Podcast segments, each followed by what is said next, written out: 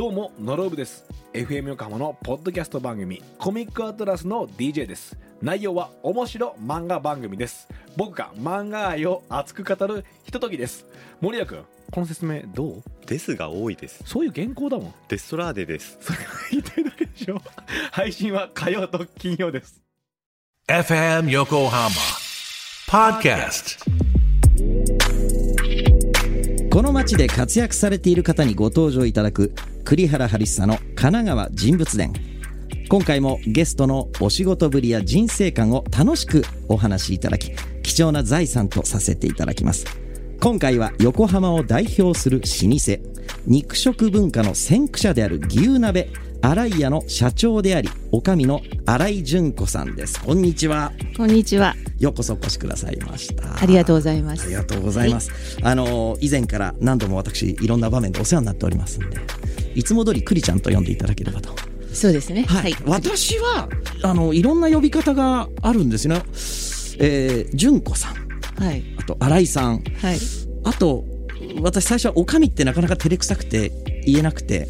あの新井さんに注意されたおかみよ私え、そんなこと言いましたかななんかあの新井さんか本田さんに注意っていうかええ。あの面白く言っていただいてはい。そのおかみっていう言葉になかなか私馴染みが当時なかったんですよね。おかみとは何ぞやですか？あ、おかみとは。はい。おかみとは何ぞや？はうーん。おかみってどう書くって、はいよく それあの女性って書くんですよい。ね。名称音読みですね。ねはい。女性と書いて、ええ女性とは呼ばずにおかみって読むんですけど、まあ女性の女の対象ですか？ああで前回の本田さんに聞きましたら、えあの大将でなくても旦那さんの奥様えうん。をおかみと呼ぶ場合もあると。まあもちろんそうだと思います。えええでもあれですよね。純子さんの場合は、はい。はい。今純子さんと言ってしまいました。ええええあの名実ともにおかみでいらっしゃると。うーんそうですねはい。まだですからしあの会社内の中でも社長って呼ぶ人とおかみさんって呼ぶ人といまして古くいる人はみんな私のことをおかみさんって。でまあ新しく入ってきた人は社長って呼ぶ人もいますね。はい。どっちがしっくりきますか？うーんやっぱりおかみさんかな。ああそうです、はい。えその理由は？まあ店の中ではやっぱりおかみ。あ確かに。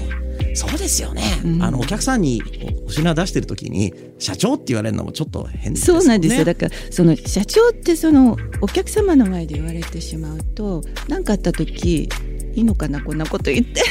ちょっと逃げ場がない、ああ、えそういう言いづらいことを聞くのがこのポッドキャストでございます。あそうなんですか？はい、えはい、逃げ場がないとは。いいことばかりじゃないので、確かに。クレームがあったりとかはい。トラブルがあった時に、ええそうですね、あはー最後に出ていくのは社長ですもんい、ね。一番最後は。でもまあどどうなんでしょう？こういったお話ここでどうかわからないですけど。そういうのをしていただくのがこのポッドキャストでございます。あそうなんですか？なんかそういう立場がなのでおかみさんの方がしっくりくるかなと思います腑に落ちましたです、はい。えーこれを聞いている皆さんは牛鍋洗い屋をご存知でいらっしゃいますか？まあ私もあのまだまだ失礼があるかもしれませんのでちょっとこの説明書きを読ませていただきます、はい。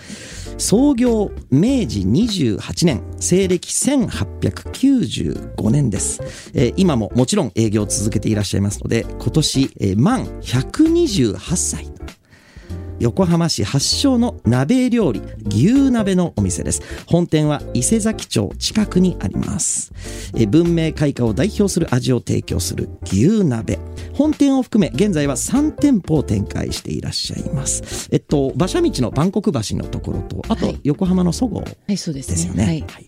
えーもちろんオンラインやギフトなども展開です、えー食材はもちろんお道具そしてお店のインテリア。まさにあの数年前にリニューアルをされました本店は素晴らしい和の佇まいでございます、えーぜひあのホームページなどでお写真画像チェックしていただきたいと思います。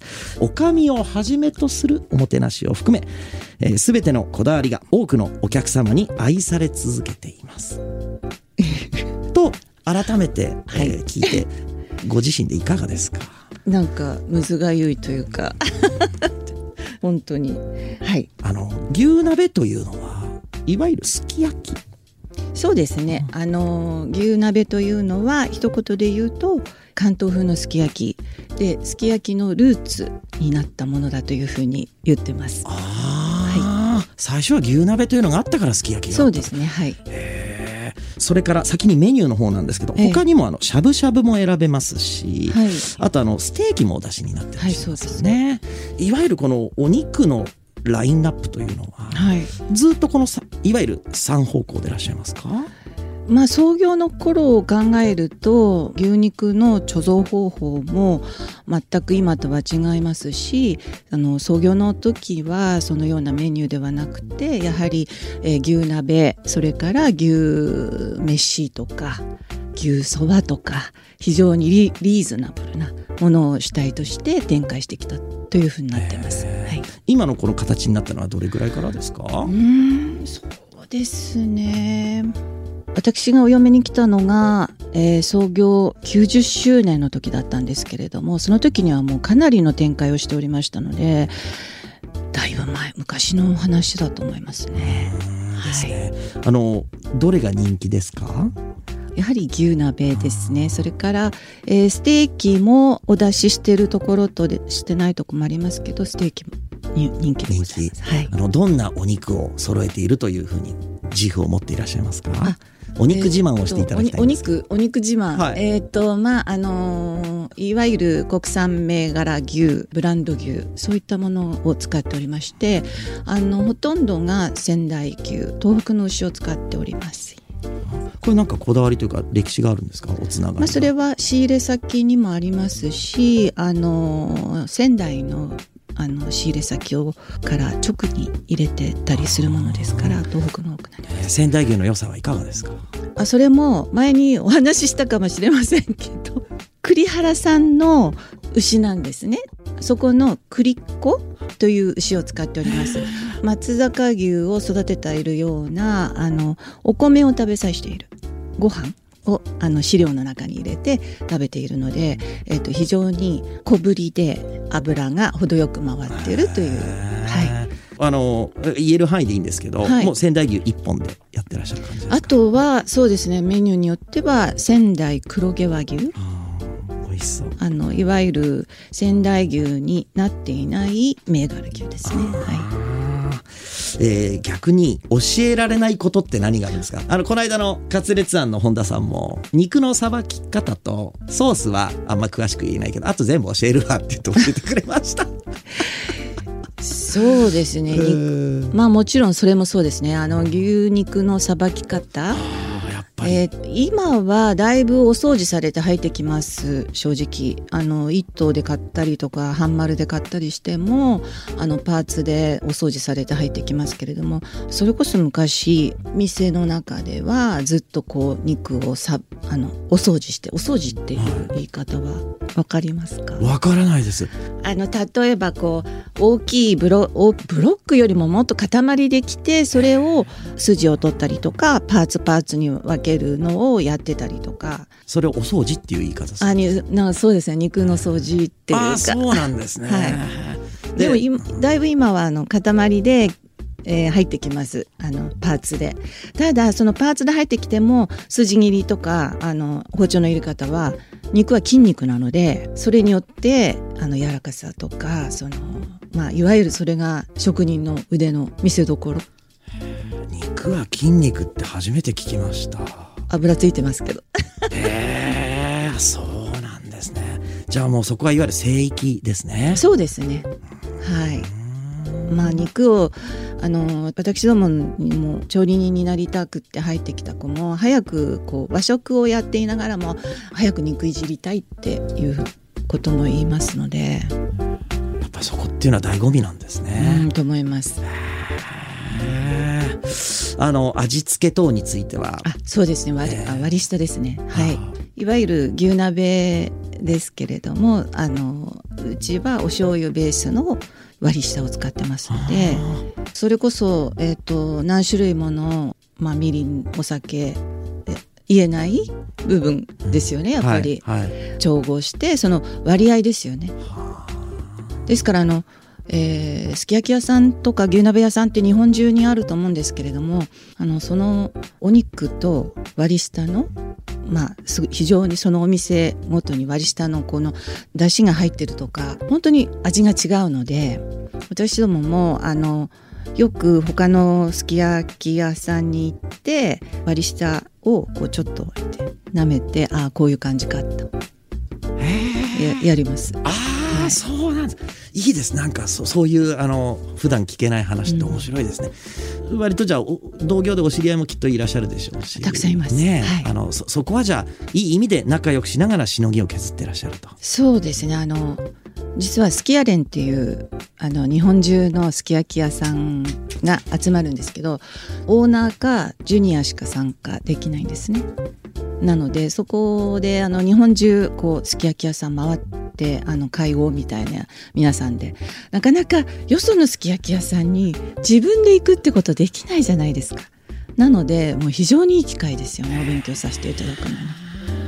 最近何かそのスキヤレンで新しい発見とかありましたか？えーっとですねコロナで何年もスキャレンがなくてでこの間それこそ3年4年ぶりぐらいですかね。あの会合ありまして、えーっと浅草まで行きました。ああいかがでしたか？3年ぶりに。業界の皆さんと。かに。いや本当に皆さんよくぞよくぞ生き残り。ああやっぱりそこですか。はい。皆さん本当に元気なお姿見れて幸せと。本当にもう大変でした。はい。あのいわゆるコロナ禍ってやつですね。そうですね。はい。えーよくしのがれましたですね。本当に所帯が大きいもんですから。まあよそ様もみんなそうだと思いますけど。はい。ほ本当にピンチって場面ありましたか？うんっていうかあのお酒出せないで営業するっていうことは飲食店にとってはどうですか？もう そうですよ。商売するなって言われてるのと同じだと思うんですよ。まあ、営業時間が短くなるっていうのはそれは致し方ないところもあると思うんですけど営業しながらお酒を出してはいけないというのはそれは酒屋さんも気の毒ですしうちみたいな店にとってはもう本当に食事とお酒っていうのは切っても切れないですから。特に新井屋さんはあの私も何度かあのいわゆるこの接待とかいわゆるそのはい。寄り合いとか、はい。各種団体業界でその祝い事宴、えー記念日そういう時にあの使われるケースが多いですもんね。そうですね、えー特に本店。そうなんです、ええですからちょうど、えー、と本店を建て替えてオープンしたのが2017年ですよね。3年でコロナになってしまったんでそれこそ接待まるでなし。非常に苦しかったですね。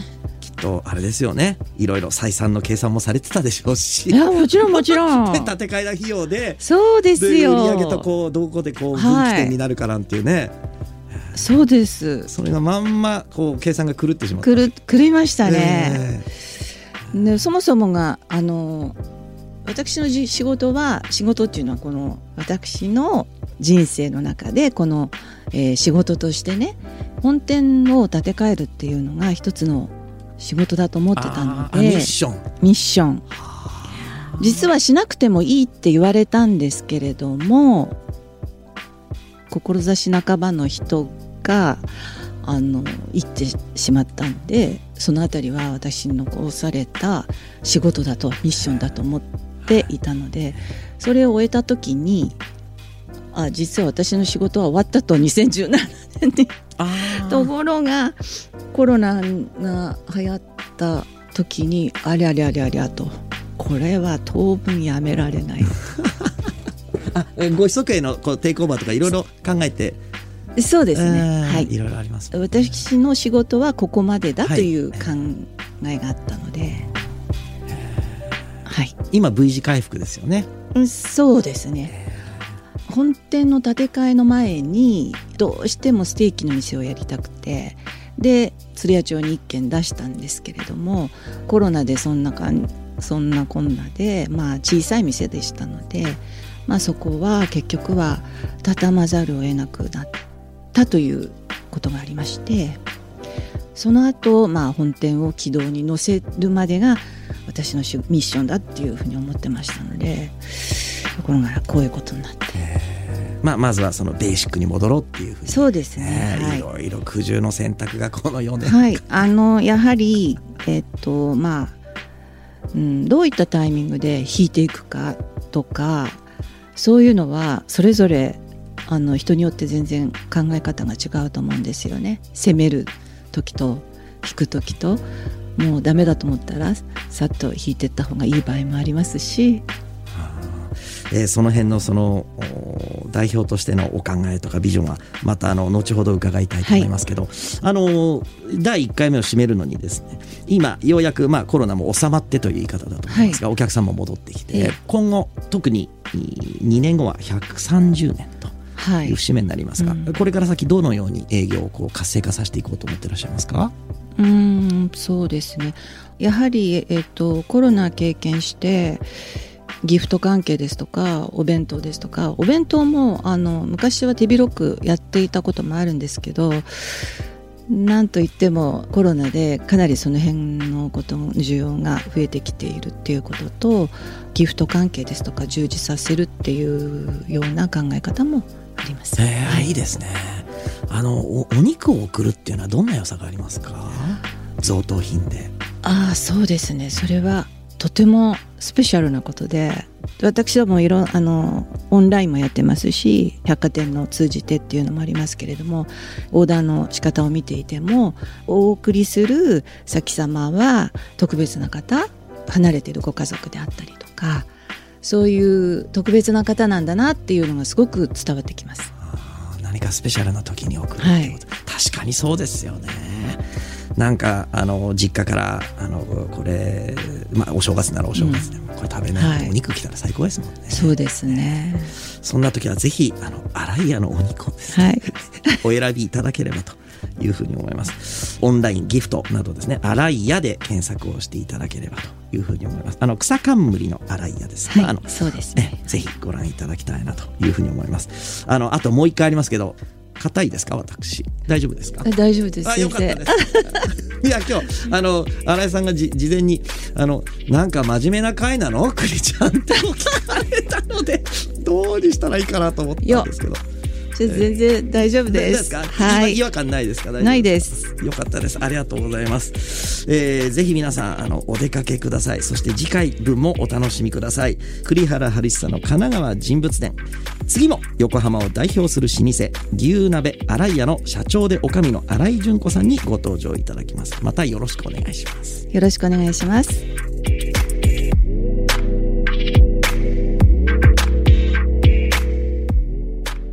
FM Yokohama Podcast.